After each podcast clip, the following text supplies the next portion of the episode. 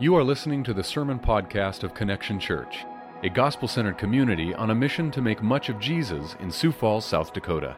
For more information, visit SiouxFallsConnection.com. Thank you for listening. So, we're walking through the book of Judges, and I want to read today for us, beginning in chapter 2, verse 11, all the way to chapter 3, verse 6. And you'll see that in your, the Bible handed out to you. It's on page 115. But, but before we're done today, we're going to flip over, and in the blue Bible, if you have one, we're going to go to Deuteronomy chapter 7. And, and as I've shared with you before, I want you to be able to connect the dots of the narrative God's redeeming his people throughout the Old Testament. And so we're going to read verse 11. Now, up to this point, we've seen an introduction to this pattern of behavior of God's people after they have moved into the land that was promised to them. So, the book preceding the book of Judges, the book of Joshua, and I'm certain, if I haven't already, I will be switching up the words Joshua and Judges. I will be mixing them up. Just be like, I think he meant, yes, that's what he meant. Give me the benefit of the doubt on that. I'm certain, I've already done it a couple times, I'll keep doing it. But the book preceding this is the book of Joshua, where, where they are by God's grace, led into this promised land, delivered from captivity in Exodus from Egypt. And then they're, after wandering, they, they, they come into and, and begin to inhabit and inherit this land. But what we see in the book of Judges is kind of the second generation, if you will. It's the inhabiting or the settling of the land. They're beginning to enjoy or understand what it means to live as people of God's inheritance. As I like to share with you, this is uh, the book of Judges is like a, bunch of people who have inherited something very awesome from their from their lineage, right? And and as my family talks about good things that are handed down, can't have anything nice. So beginning in verse 11 of chapter 2, and the people of Israel did what was evil in the sight of the Lord and served the Baals. And they abandoned the Lord, the God of their fathers who had brought them out of the land of Egypt. They went after other gods from among the gods of the peoples who were around them and bowed down to them. And they provoked the Lord to anger. They abandoned the Lord and served the Baals and the Ashtaroth. So the anger of the Lord was kindled against Israel. And he gave them over to plunderers who plundered them and he sold them into the hand of their surrounding enemies so that they could no longer withstand their enemies. Whenever they marched out, the hand of the Lord was against them for harm. As the Lord had warned, and as the Lord had sworn to them, and they were in terrible distress. Then the Lord raised up judges who saved them out of the hand of those who plundered them. Yet they did not listen to their judges, for they whored after other gods and bowed down to them. They soon turned aside from the way in which their fathers had walked, who had obeyed the commandments of the Lord, and they did not do so. Whenever the Lord raised up judges for them, the Lord was with the judge, and he saved them from the hand of their enemies all the days of the judge, for the Lord was moved to pity by their groaning because of those who afflicted and oppressed them.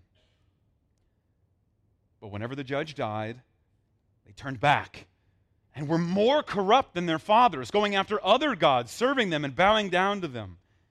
They did not drop any of their practices or their stubborn ways.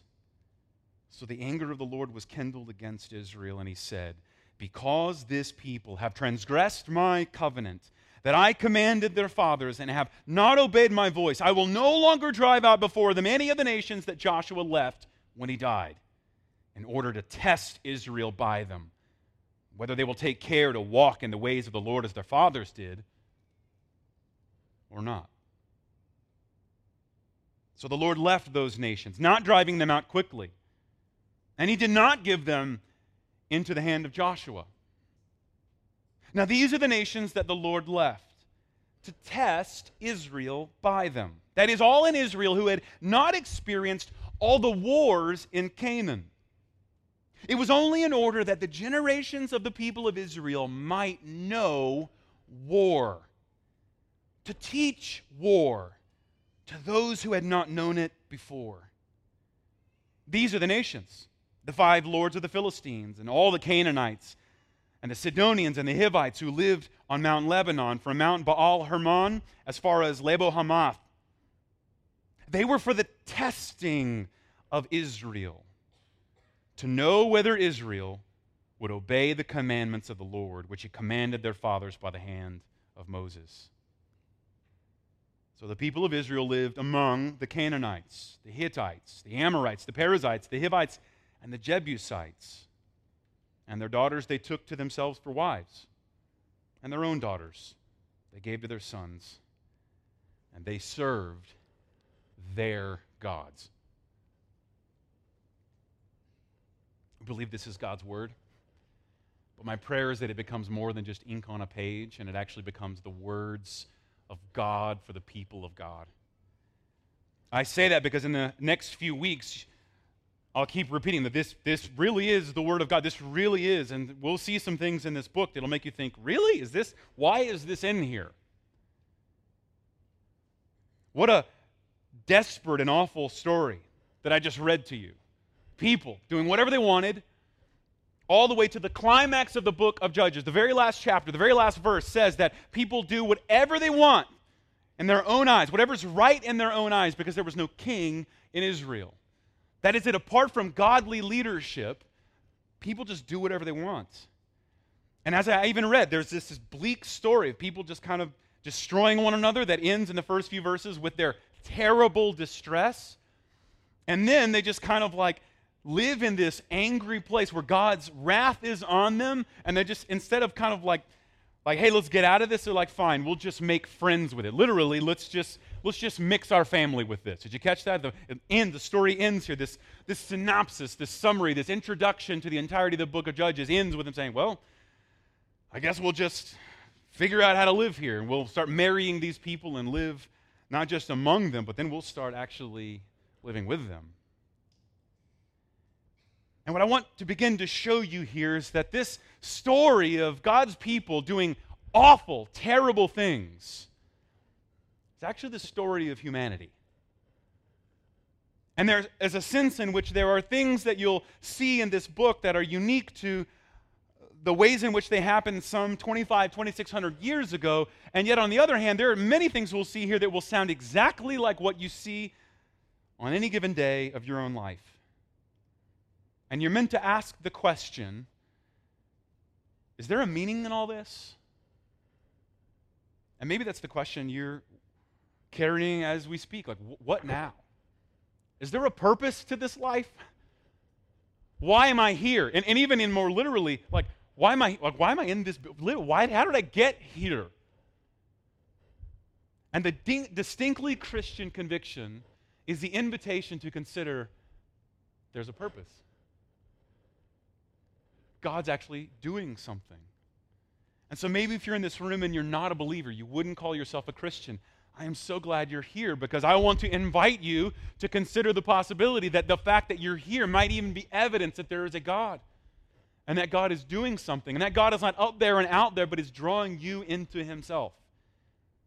And that's what we're confronted with, even in this awful, terrible situation, to consider that even in the worst possible situations, God might actually be doing something.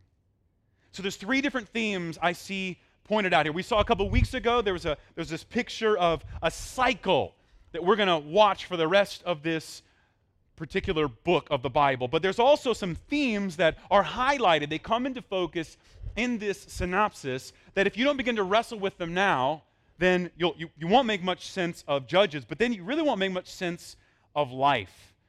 And so, one of the things we see pointed out here is what we would call the sovereignty of God. Now, that's a word that, that people throw out a lot, and, and it's a word that is often misunderstood. And uh, Webster just says it this way that to be sovereign is, is to be possessing supreme or ultimate power. And so we're invited to consider that God has supreme and ultimate power here. Now you'll wonder, well, where does that come from? And I want you to see, just listen to this unfolding of history in such a way that doesn't just give you a sequence of events, but it gives you a sense of cause and effect.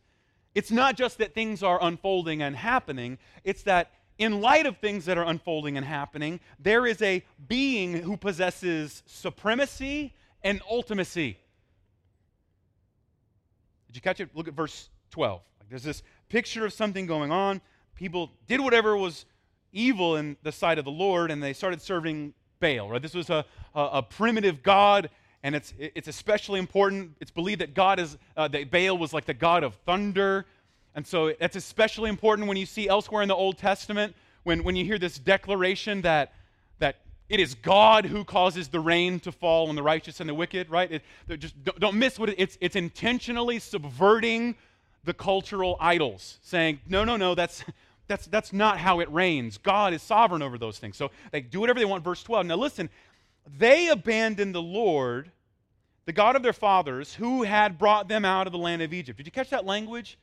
God who had brought them. So there's a sequence of, sequence of events where in the book of Exodus, we find out that the Egyptians all of a sudden let an entire, like they had subjugated an entire culture of people to slave labor, and then all of a sudden just let them go.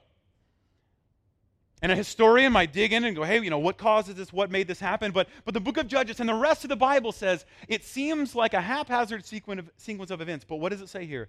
It was God who brought them out.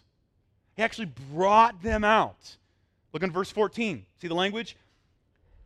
God, He gave them over to plunderers who plundered them. And then He sold them into the hand of their surrounding enemies. Look at verse 15. The hand of the Lord was against them for harm.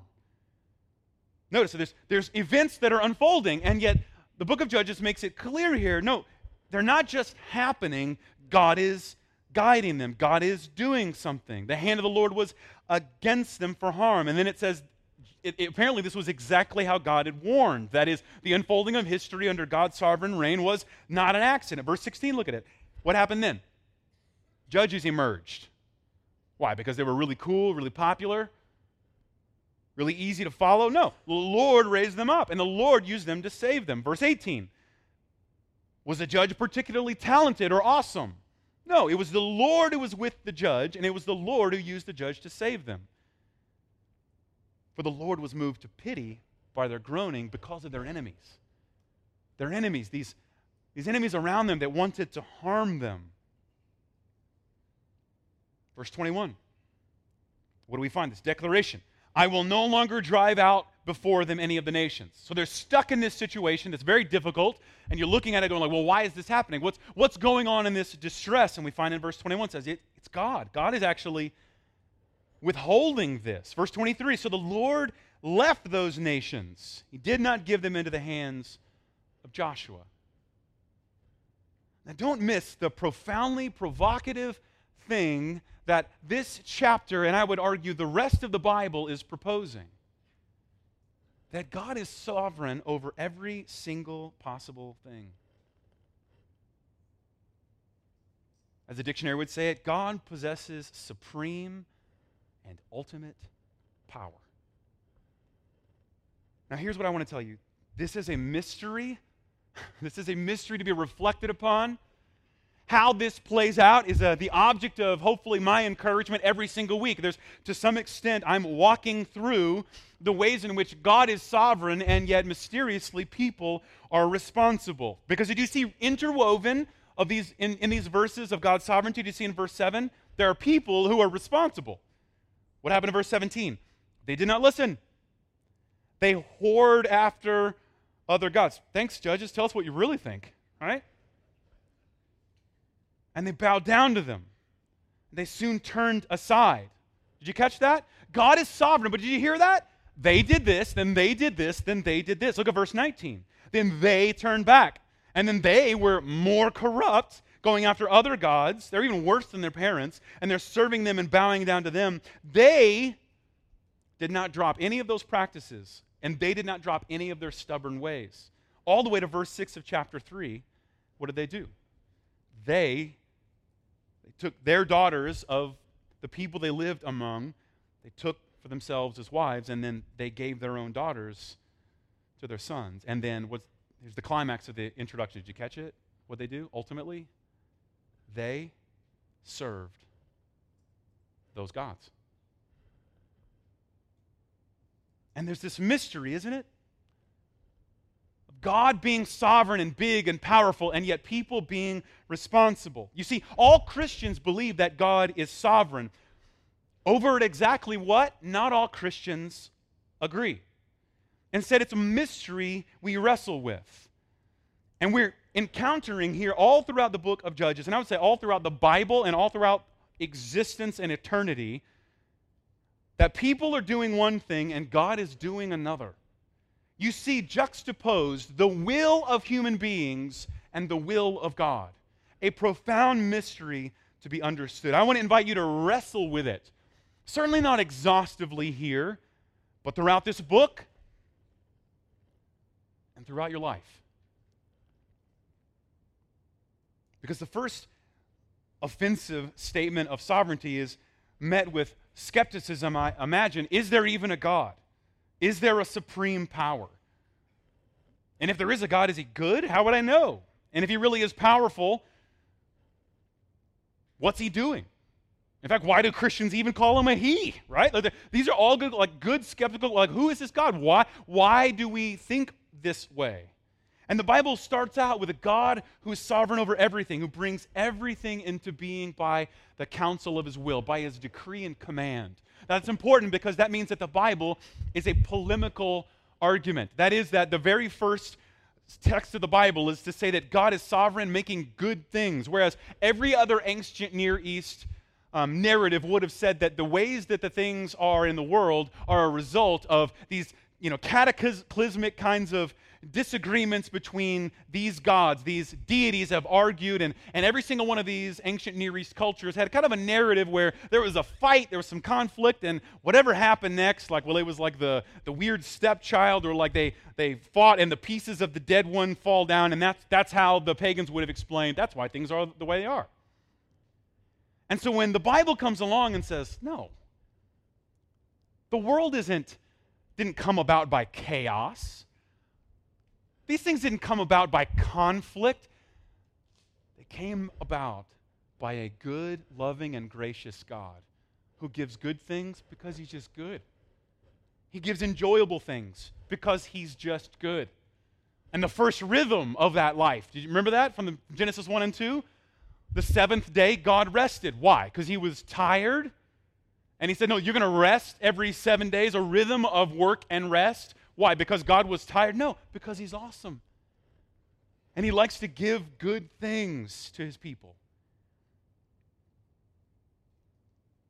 It's not haphazard. It's not the result of some lost battle. We're not debris. We are divinely inspired. We are dust enlivened with the breath of God.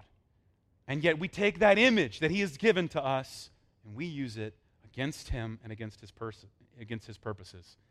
And so the first question that follows, is there a God, is how, how, do I know him? What do I know about him? The heavens declare his handiwork, the Bible says. That is, there's something in the world that, that you can see as fingerprints. Romans 1, Romans 1 tells us that everyone knows there's something bigger. Everyone senses there's something bigger going on. And even in the place where right now you're, you're hoping, is there more to this? Is this all there is? Friend, be encouraged. That's the image of God echoing in your restless soul. Or you're just really cool and really smart. You're just a really deep thinker who considers big, awesome things. That's possible. Or it's possible that the God of the universe has imprinted himself on you, and his fingerprints are visible even in your deepest longings for meaning. Let me ask yourself this why are you sad when a person dies? Why? If there's no meaning, if this is some chaotic debris smashing against itself, why are you so sad? In fact, why would you ever be disappointed by anything that has ever happened? Ask yourself this who taught you to expect good things anyway? Who told you there was going to be something good in the world to enjoy? Who told you there was going to be anything less than suffering? Did you get it? Even our, even our deepest sadnesses and longings are echoes of a God who has imprinted expectations for his communion. The Bible says that we are the problem. And that even though we've been endowed with this gift, we overthrow God. We rebel against his good design. God is in charge. He's sovereign over all things, but we do whatever we want. My favorite, I, I learned most of the important lessons in my own life uh, in ag class or shop class. I don't know if you were blessed with such a thing, but that's where you begin to, I have power. I will build weapons and destruction, right? That's, I, I'm that, I learned most of my life lessons. I, hey, my favorite thing is uh, my ag teacher, FFA, shout out, here we go. Not really. That's not. You shouldn't. I, no, anyway. On almost every single tool in the shop, he had printed out this is not a hammer. If you, if you have any tools, you know exactly what we're talking On every single tool, he had like written out, like in, on a marker, this is not a hammer. Because one of the first, like you're working on something, you're taking it apart, or something doesn't quite fit, instead of getting up and going to get a hammer, whatever you're holding, all of a sudden, hey, this will work. And it won't. And destruction ensues. And all I would tell you is if there is a God who is sovereign over all things and he has designed things for the way that they ought to be, then there's like this cosmic, this is not a hammer on every single thing we take into our hands. This is not the way it's supposed to be. This is not how this is meant to be used. Sex, relationships, intimacy, money. This was not meant to hit and destroy things. It was designed to image God's goodness. And God is sovereign over all of these things, even though they're in chaos, by getting the glory in salvation through judgment. Did you catch that? They were responsible for what they had done. They deserved God's judgment. And you saw some, some pretty profound language for that. Did you, did you not hear that? Like, God is angry, God is wrathful. And so, one of the things I, one of my uh, mentors would say is like, when you think about the God of the Bible, if you're in this room and like God is angry at sinners and sin and that offends you, I want to encourage you. That means you've almost understood it. Being offended by this is the first step to actually hearing and understanding it. It's going like, "What? Who is God? Who is God to do this?" Right? There's a whole book's devoted to this. I encourage you to read the book of Job. Who is God? And he's like, "Oh, really? Who really who am I? Who am I? Who, who are you?" That's I just summarized the book of Job for you. And literally, there's no answer. It's like, hey, Job, where were you when I made everything? Where were you when I invented this? Where were you when I brought this? And Job's like, oh, you're right, my bad. Like this, this is the story of the Bible. And we rebel against him, and yet God, even though he is wrathful over this, this is meant to be a good thing, right? Like just just stop for a minute. You're, I know you're, you're going to be sensitive to thinking that there's an angry God somewhere, but just, just realize this. You, you experience righteous anger over everything you love and value. If I took the thing or harmed the thing that you love very dearly and you weren't angry, it shows what? You weren't really loving. Anger is the overflow, the righteous overflow of experiencing harm towards something valuable. And so they deserve, they're responsible for their actions. They deserve God's anger and wrath, and they get it. Did you catch that over and over? The Lord was angry, and he, he, he caused them to be in distress. God is sovereign over it by saving, granting salvation to people who deserve judgment. They deserve his righteous anger and yet experience, do you see what happens in verse 16? His grace. Now, here's what I would say is Christians often disagree about what God is sovereign over, but the, the Bible is more clear. Read you in verse some uh, verse 189, one, uh, verse 89 of verse uh, okay, here we go. Verse 89 of Psalm 119 Forever, O Lord, your word is firmly fixed in the heavens. Your faithfulness endures to all generations, even wandering ones in the book of Judges. It's going to be helpful and encouraging for us. You have established the earth. Did you hear it? And it stands fast. By your appointment, speaking of these generations, they stand to this day. For all things are your servants. Now, we would even say that God is sovereign not over just every little thing, but even things that you, you really don't want Him to be sovereign over. because you really wish you were. And so post enlightenment thinking will come along and say that we have what we call free will. And I just want to encourage you the phrase free will is never found in the Bible with respect to anything good. Did you catch their will? Did you catch what the people really wanted to do? Th- their will was really good at summing up sin, right? And so this is a beautiful thing. This is a beautiful thing. It's, it's, it's, it's, at first it's going to be, it'll hurt, but that means you're, you're getting it. That means you're beginning to understand just how big God is. And so we would say even God is sovereign over salvation. God is sovereign over salvation. And that hurts at first because you're like, I do what I want, right? I am free, right? One of my favorite of the founding fathers, or, you know, Patrick Henry, give me liberty or what? I'd rather die, right? Give me death. I am free. But notice, I, did you catch this? God started to save based on what? Did you catch it? Was, was there, in verse 11 through 15, was there any repentance? Was there any real sorrow over their sin and rebellion? No. And then all of a sudden, what happens in verse 16? The Lord raises up judges to save them. Just make sure you get this. The Bible is does not mince word. God is sovereign over all things. He is the initiator of salvation. And friend, while that starts as a confrontation, what I would tell you is it becomes a great comfort. Because if I save myself, then I can ruin it myself. And friend, I have tried. But if He saved me, if saving me was His idea, if it was His purpose, His plan, His promise, then friend, I get to rest. And that offense of, I, I, you know, I want to do what I want, that offense gives way to rest. And I go, oh, thank God. Thank God he doesn't give me what I want. Thank God that he intervenes to save me. And so Christians often disagree on this. And I would say the reason we do is because we are looking into a mystery. The way I would summary, summarize this the sovereignty, rule, and reign of God is not an equation to be solved, but a cause for awe and worship of God. God's sovereignty is not just something you're supposed to figure out. I, and I couldn't. You couldn't either. It's beyond us. And so when we see this mystery of, am I responsible or is God, we're meant to go, wow, God must be big. God must be amazing. And we worship. The good news is that God's good plans for His glory and our joy and flourishing are not thwarted by even our best or worst attempts. Uh, last week, I wanted to share this. I got permission to do this, but I, wanted to share this.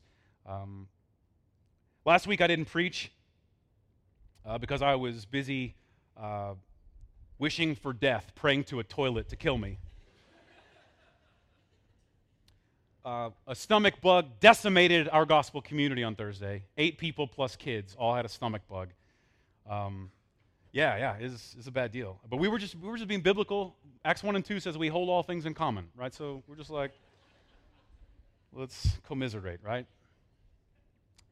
And uh, while I was wishing for death, I, uh, I don't handle sickness well. I just don't. Maybe you, you do. I don't handle sickness well. And, uh, and so thankfully, my brother Andy was ready uh, to preach, shared God's word, and didn't pick up in Judges. Did something he had preached even that week. Picked up Psalm 77. And if I were just to illustrate, I can think of a lot of ways to illustrate this. This is the one of the most poignant thing. How can God be sovereign and good in the midst of awful circumstances? Even though we're rebelling against him, how can God be sovereign and good? Well, here you go. There's a text message Andy and I received. I just wanted to let you know that I wanted to let both you two know that you were not wrong when you said that God could work through sickness and even hurried preparedness for his good. You see, my dad has been struggling with bitterness, hurt, and anger at the church pretty much since my mom died eight years ago. I've even always questioned his faith and have not seen the fruit of faith in his own life. Two months ago, I had a conversation with him, and he sounded like he was a man that would never attend a church again. But recently started going back. And this Sunday, he was in tears after hearing God's message, message through Andy. Then tears of joy came from me as we sang. So I just wanted to encourage you guys by sharing what the Holy Spirit is doing. Now, I want to put that in front of you to let you know this is the kind of encouragement in, in, in light of suffering that, that sounds best, right? Because you're left wondering, like, what, what should you say to a person suffering? Like, I, I wish God would have just told me, hey, ask Andy to preach, stay home.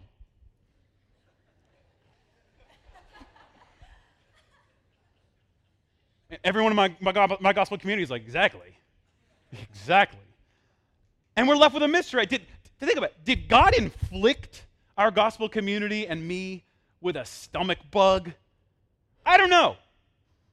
And I don't know how you should encourage people inflicted with such suffering. I don't think you should go in with all the answers. I don't, I don't think it's that simple. Most of that stuff you don't see until hindsight. So, like, the, when someone's suffering, the, the best thing is not to, like, you know, adjust your glasses. The thing is to hug them. Unless they're throwing up, in which case you just say, I love you. From here. Did God orchestrate a sickness? I don't know. And I hope I'm never the kind of person who pretends to know. But did sickness thwart his purpose? Did sickness get in the way of what God meant to do to bring joy to his people? Get it? And that's a mystery. I'm the first. I mean, well, actually, it was this and this. Yeah, I know. We were trying to figure that out too. Like, who brought it? Who, who made us sick? Like, who did it? I mean, we, we, that's, I'm right. That's me. I'm like, who did this? Who brought this sickness into our house and made us sick? And Judges goes like, you, you, you can try that all you want. You can try that all you want. You can blame whoever you want. But if you follow that one all the way back to the unmoved mover, you will find a divine being who works all things together for good. Do we understand it? Do we enjoy it? Absolutely not. Absolutely not. But, friend, there is real evidence around us of the ways that God is not thwarted by even the worst attempts. The enemies of God's people meant to destroy them, and yet what, what did God respond with? They brought all the sin, and He brought all the grace. And God gets the glory for this. There's the second theme I want you to see. There's two more. I want to run through. The second theme you see is the picture of idolatry described in graphic terms. You see, idolatry, going after other gods. The last word there, right? Verse 6 of chapter 3, they served those other gods. Idolatry is covenantal marital unfaithfulness through prostitution.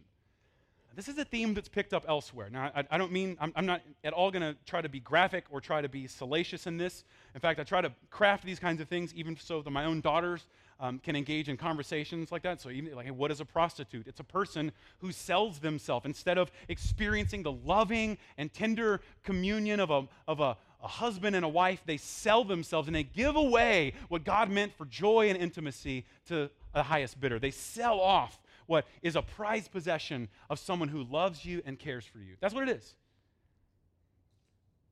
But throughout the Old and New Testament, this is a theme. This is a picture. In the book of Hosea, as we saw a few years ago, I encourage you, it's on our website. We walked through Hosea, and there's this picture of God telling Hosea, a prophet, a minor prophet, said, Hey, go marry a prostitute who will cheat on you and be unfaithful to you. And be committed to faithfulness to her. And you know, why? He said, I want the world to see what it's like to be me. That I have committed myself, I have given myself to a people that even though they are unfaithful, even though they chase after other things, right? Hence the righteous anger. I'm still going to give myself for them. I'm going to give myself. I'm not going to give up. I'm going to keep speaking. I'm going to keep calling them back to myself. And I will purchase them out of it. It's picked up in Jeremiah, it's picked up in Isaiah, all the way until finally, if you ever heard me preach a sermon at a, at a wedding, I'm like a broken record. I've only got one thing. Hey, this, this wedding thing, it's not about you, it's about Jesus. Ephesians 5 says that ultimately Christ will lay down his life for the church, and it will be a picture of what a husband and a bride look like. The church and her Savior coming together. That points to a bigger party one day that we're going to gather around the throne and it's going to be a big wedding feast. And blessed are those invited to the wedding feast of the Lamb. It's pointing to something bigger. We see it here. Did you catch it? They whored after other gods. It's not just that they said, God, we want something else. Listen to this. It's that they profited from it.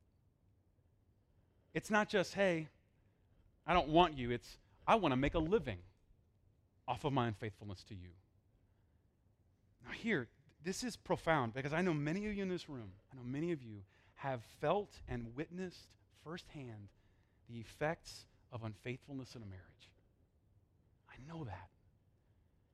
And in this sense, this isn't meant to poke or goad you. This is meant to encourage, especially you. Because while we might be prone to look at an unfaithful spouse and be like, that's awful, that's the worst, it kind of is. We're not meant to say, that's the worst. Boy, they are awful. We're meant to go, oh, I'm the worst. I do the same thing. I sell myself off, I give myself over to the highest bidder. I pursue lesser things than what God has intended for me. It's meant to be an encouragement so that we will see the vastness, so that we will begin to see the, the weight of God's mercy to people who don't deserve it. And you'll say, well, what do we do? What do we do with our unfaithfulness, God? What do I do now that I've given myself over to lesser things? He says, don't worry, I will not give up on you.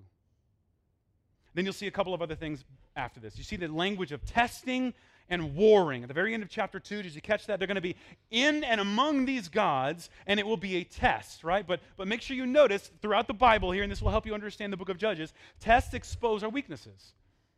Now, tests are for us, not God, right? Tests are to expose something to us. We learn something about God and about us. Think of it this way God is omniscient, he is, that is, He is all knowing. So, therefore, nothing has ever occurred to God. Right? Nothing is, God has never had an idea, right? God has never had a plan B. God is, think of it this way, God has never wondered about anything. God's knowledge is perfect, sufficient, and complete. And so the test is to reveal us. It's for us to begin to see dimly what God knows fully. That is, you begin to see our unfaithfulness in the backdrop of God's faithfulness. But these tests ultimately to expose us and to let us know the place where God wants to apply the deepest and greatest amounts of grace. But then the last part, did you catch it? So what we've seen, you see this picture of God's sovereignty, even over and amidst human beings' responsibility. Then you see this picture of rebelling against that as, as idolatry, against his covenant promises. And then the result is that we're in a spot that we're exposed, we're tested, and then he says we go to war. Did you catch that in chapter 3? The Lord left them there so that, in verse 2, it was only in order that the generations of the people of Israel might know war. To teach war to those who had not known it before. What's he talking about? Well, again, if you go back to the book of Joshua, you'll see a picture of some amazing military va- battles where God delivers because these people are so idolatrous. They've stirred up God's anger because they're sacrificing their children, and God's like, You're out. And, and, so he begins to inflict justice upon these people through the Israelites. And as they walk in, there's this series of miraculous, amazing military battles. And there was a generation that came that was just entitled. And maybe they'd heard that God had delivered their enemies into their hands, but they didn't really believe it. And so they were allowed to begin to experience the conflict, the turmoil of living among these idolatrous people. So what? So they would know that this costs. That to live among an idolatrous people seeking to be faithful to a promise keeping God is to experience war. You see this elsewhere, right? When Ezekiel gives this beautiful picture, right, of, of these bones, these desolate, dead, and dry bones. And then and God says, Ezekiel, prophesy to the bones. It's like they're dead. Why would I? And he, he said, and the word of God flows through him. They come to life. And what does it say happens? what's formed there after they're given new life is an army. They were brought to life to be an army. God's people were raised from death to life to battle, to join in the battle. But notice, it's not any kind of battle. So for some of you, you're like, yeah, exactly, conflict, let's do this. And you, you want to go to battle, right? And some of you are like, ew, they're fighting, right? Miss, you, you've both missed on the wrong side. Remember, this is a gospel seed. This is meant to be a gospel seed so that you will begin to see, oh, if God's people are meant to war against his enemies, how does that play out? Well, if you go back to the book of Joshua, one of the first and best um, victories that they had, do you remember what it was? They walked to Jericho, right? And they were like, Let's, we're going to tear this place down. He's like, God's like, no, actually, I need you to get the band together. And they circle the city until finally the walls fall down. Why? Why would that happen? So that they would know, though they are an army, they have nothing to do with the victory. They are simply glad, unmerited recipients of God's victory. So that they and the nations would know there's nothing special about these people. They just have a God that apparently works through music. Like you just play it, and, and, and, and, that's meant to make them afraid. Like, who would want to oppose this God? These people don't even have to be big, big strong, smart, or righteous. God's just going to bless them because He's gracious. And battle exposes obedience. Battle exposes your real loyalty. Battle exposes war, conflict exposes what you really value. So take this even and apply it superficially. Are you a person who avoids conflict? Do you hear it? Do you feel it? Do you feel where that conflict exposes what you really worship? Put this way what hard conversations are you putting off right now? What's the hard conversation you are avoiding right now? And if you look a little more deeply into that, you'll probably see an idol. Probably something that you worship and trust in more than God's providence. I would say the other side of that coin is if you're like, I, I can't wait to start a fight. Okay. Well, you've missed the God, that God's grace is that He paves the way. He is the one who softens the enemy to destroy the enemy, not you. But if you look closely, conflict, battle, war reveals what you value, what you really worship. And according to chapter 3 here, these first few verses, that's, did you catch? It's actually God's good mercy to teach you that. It's actually God's good gift to show you, hey, I see you don't really trust I win the battle. And so you're running from it. If you're going to live in a world surrounded by idols, this is what it needs to look like. And so you're left, maybe, with this tension. Can God be good over these distresses? Verse 15 and 16, the suffering. Can God help us when we're unfaithful? What, what is God going to do in the midst of the conflict that I currently find myself in? What is it that God means to do? Well, Hebrews 12, I commend to you this week, is meant to be a reflection on God disciplining those he loves. And you know that's true. Like if your kid acts up, I'm going to give him candy. I'm an enabler. I just want them to like me. They're not my kid. You figure it out. But if my kid acts up, oh, I got my mom's bug eyes, the angry face. And you can tell which children are mine because of how I interact with them. And so I would tell you this this is a picture of this distress is meant to expose what God wants to bring about in us. He disciplines those that He loves, that He genuinely loves. This is important because his discipline is never retribution. This is the good news. In the midst of this suffering, and especially in midst, if, if you just catch this, God is teaching them something. God is disciplining them in some way. And here's what we're prone to believe that is anti gospel. We're, we're prone to believe God is punishing me. God is punishing. Friend, no, no, no, no. He is disciplining you. And you can rest easy in Christ, knowing that all of the punishments that you have deserved have been freely taken by Jesus. So that all that is left for us to receive is his discipline. His discipline is always temporary. His punishments and wrath are final, but thanks be to God, Jesus has absorbed it. And so you can rest. And so, what do we do with this? What do we do? How, how do we wrestle with this idea that something good could come out of something so bad? How do we make sense of the fact that we're so unfaithful? And how, how do we make sense of the fact that we are somehow in a battle that we feel like we are losing. And friend, do you hear the echoes that come to full throat in the gospel? Jesus is the ultimate good out of bad. Friend, there is nothing worse that has ever happened than when the perfect, spotless, sinless, righteous Son of God, who was completely innocent, was betrayed, handed over, and killed. There is no worse day, and Christians call it Good Friday.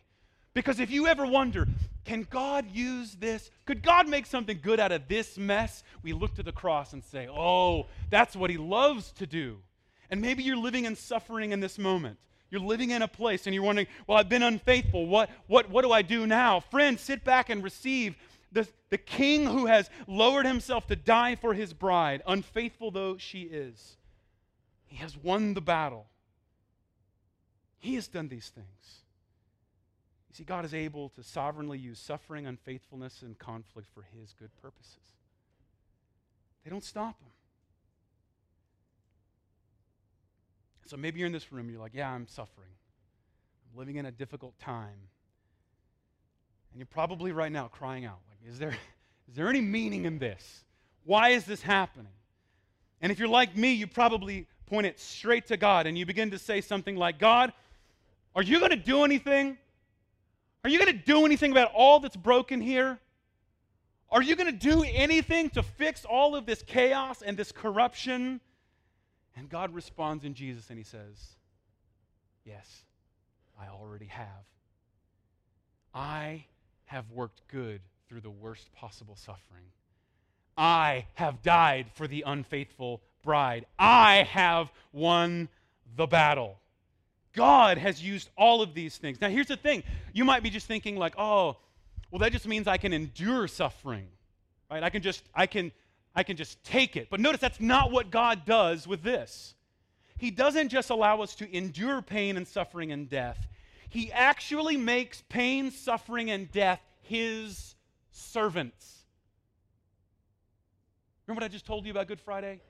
It wasn't just that God survived right? It wasn't just that, like, Jesus was like, whew, glad I made it through that. No. He actually took the instruments of his torture and death and made them his servants and made them work for him. Here's the way I would wrap up this is how I would describe the sovereignty of God in suffering and awfulness. The place I recommend to you several years ago, my oldest daughter, we went to the Children's Museum in Brookings. I commend it to you. And outside of the Children's Museum, if you take a two and a four year old, which I don't know that you should, stay inside until they're five or six. If you take them outside, there is an exhibit with dinosaurs. And this picture doesn't do it justice. They, they, they look real. Now, that's especially important for me. My life was changed by Jurassic Park. I don't know what that was for you. But I was like, girls, come look at this. Go look at this thing. And it's, it's like roaring loudly. And these poor little girls, they go outside and, and they're immediately terrified. Immediately terrified. They see, I mean, and there's one that you can go right face to face. I'm like, no, come, come look. And they're terrified because they think this, no, I, this is a, I've seen, uh, yeah, I, this is bad. This is scary. All these teeth, the loud roaring, the massive size of this thing. And they saw this massive dinosaur that was a robot. And so I pulled them close, put my arms around them, and I said, Listen, this thing is just a puppet. This thing has been dead for thousands of years. That thing's fate was sealed thousands of years ago. All that's left now is this puppet. that is controlled by someone else. And it's put here to teach us. how, how do we make sense of these fossils we find, right? And it's there for us to understand the way the world works. And I said, You don't have to be afraid. Yes, this thing's vicious, it can kill. But rest easy, its fate was sealed long ago. It was placed here to teach us a lesson. And this thing has the power to scare the uninitiated. But you'll notice something. They started watching him closely, and he starts like to move in robotic ways, the little arms, and they just like, right? I'm sorry, I just did the robot in front of you. if you're playing like Pastor Jonathan Bingo, you can check that off. started, oh, I can't do this without my hands started to move in very robotic ways. And it began to be clear to the girls that this thing just kind of worked in repetitive motions that, that weren't alive at all. And they began to see through it. And friend, I have good news for you. Did you catch that there's enemies that want to plunder and destroy God's people? And I want you to know right now there is an enemy and he wants to destroy you. But friend, because of Jesus, his fate has been sealed long ago. And all that is left is a puppet. A puppet that only simply does what the Lord will allow him to do and nothing more. And it has the power to scare the uninitiated, but it is a vast and powerful reminder of how safe and blessed we are by the puppet master. He is good, he is sovereign, and he is over these things. And he not only allows us to endure suffering, but he allows suffering to become his puppet, his puppet. So in a moment here, we're going to celebrate this in a way that we do regularly we celebrate communion. We celebrate communion. And I want you to hear what Paul tells the New Testament church as they celebrate it. I received from the Lord what I also delivered to you that the Lord Jesus, on the night when he was betrayed, he took bread, and when he had given thanks, he broke it. And he said, This is my body, which is for you. Do this in remembrance of me. In the same way, he also took the cup after supper, saying, This cup is the new covenant in my blood. Do this as often as you drink it in remembrance of me. For as often as you eat this bread and drink the cup, listen to this, you proclaim the Lord's death until he comes. Do you hear that? It isn't just that we endure death. It's that God takes even the worst of things, even death, and uses it as a puppet to display his mercy. Now he warns us. Whoever therefore eats the bread and drinks the cup of the Lord in an unworthy manner will be guilty concerning the body and the blood of the Lord. So let a person examine himself then, and so eat of the bread and drink of the cup. For anyone who eats and drinks without discerning the body eats and drinks judgment on himself. So, in a moment here, we're going to be invited to take the Lord's Supper together, to experience communion with God, and in a very real and powerful way, take what is a symbol of death, decay, suffering, and destruction, and as only a Christian can do, experience it as nourishment. Experience it as a reminder of God's good purpose in spite of the worst circumstances. Let's pray together. God, we thank you so much for your mercy towards us. We thank you that it was visibly displayed for us in Christ. We thank you that there is now no power that can condemn us, that can destroy us. The enemy that has set himself up against us has been defeated. His claws and his fangs have been removed because Jesus took the best shots that the enemy could give and he resurrected victorious over them. Thank you now that you work good things even through awful circumstances. Thank you that you are faithful to the unfaithful. Thank you that you have won the battle, the victory in such a profound way, such that all we have left to do is to worship you. So maybe if there's some in this room and this seems like a far fetched fairy tale, might you even today begin to inspire in them a curiosity that they might consider the possibility that you actually are working things together for good. That those pangs of longing and suffering, there's things inside of us that we, we know allow us to look at things and say, that's not right. That they're actually just the image of God. They're actually just the echoes of your invitation to come back.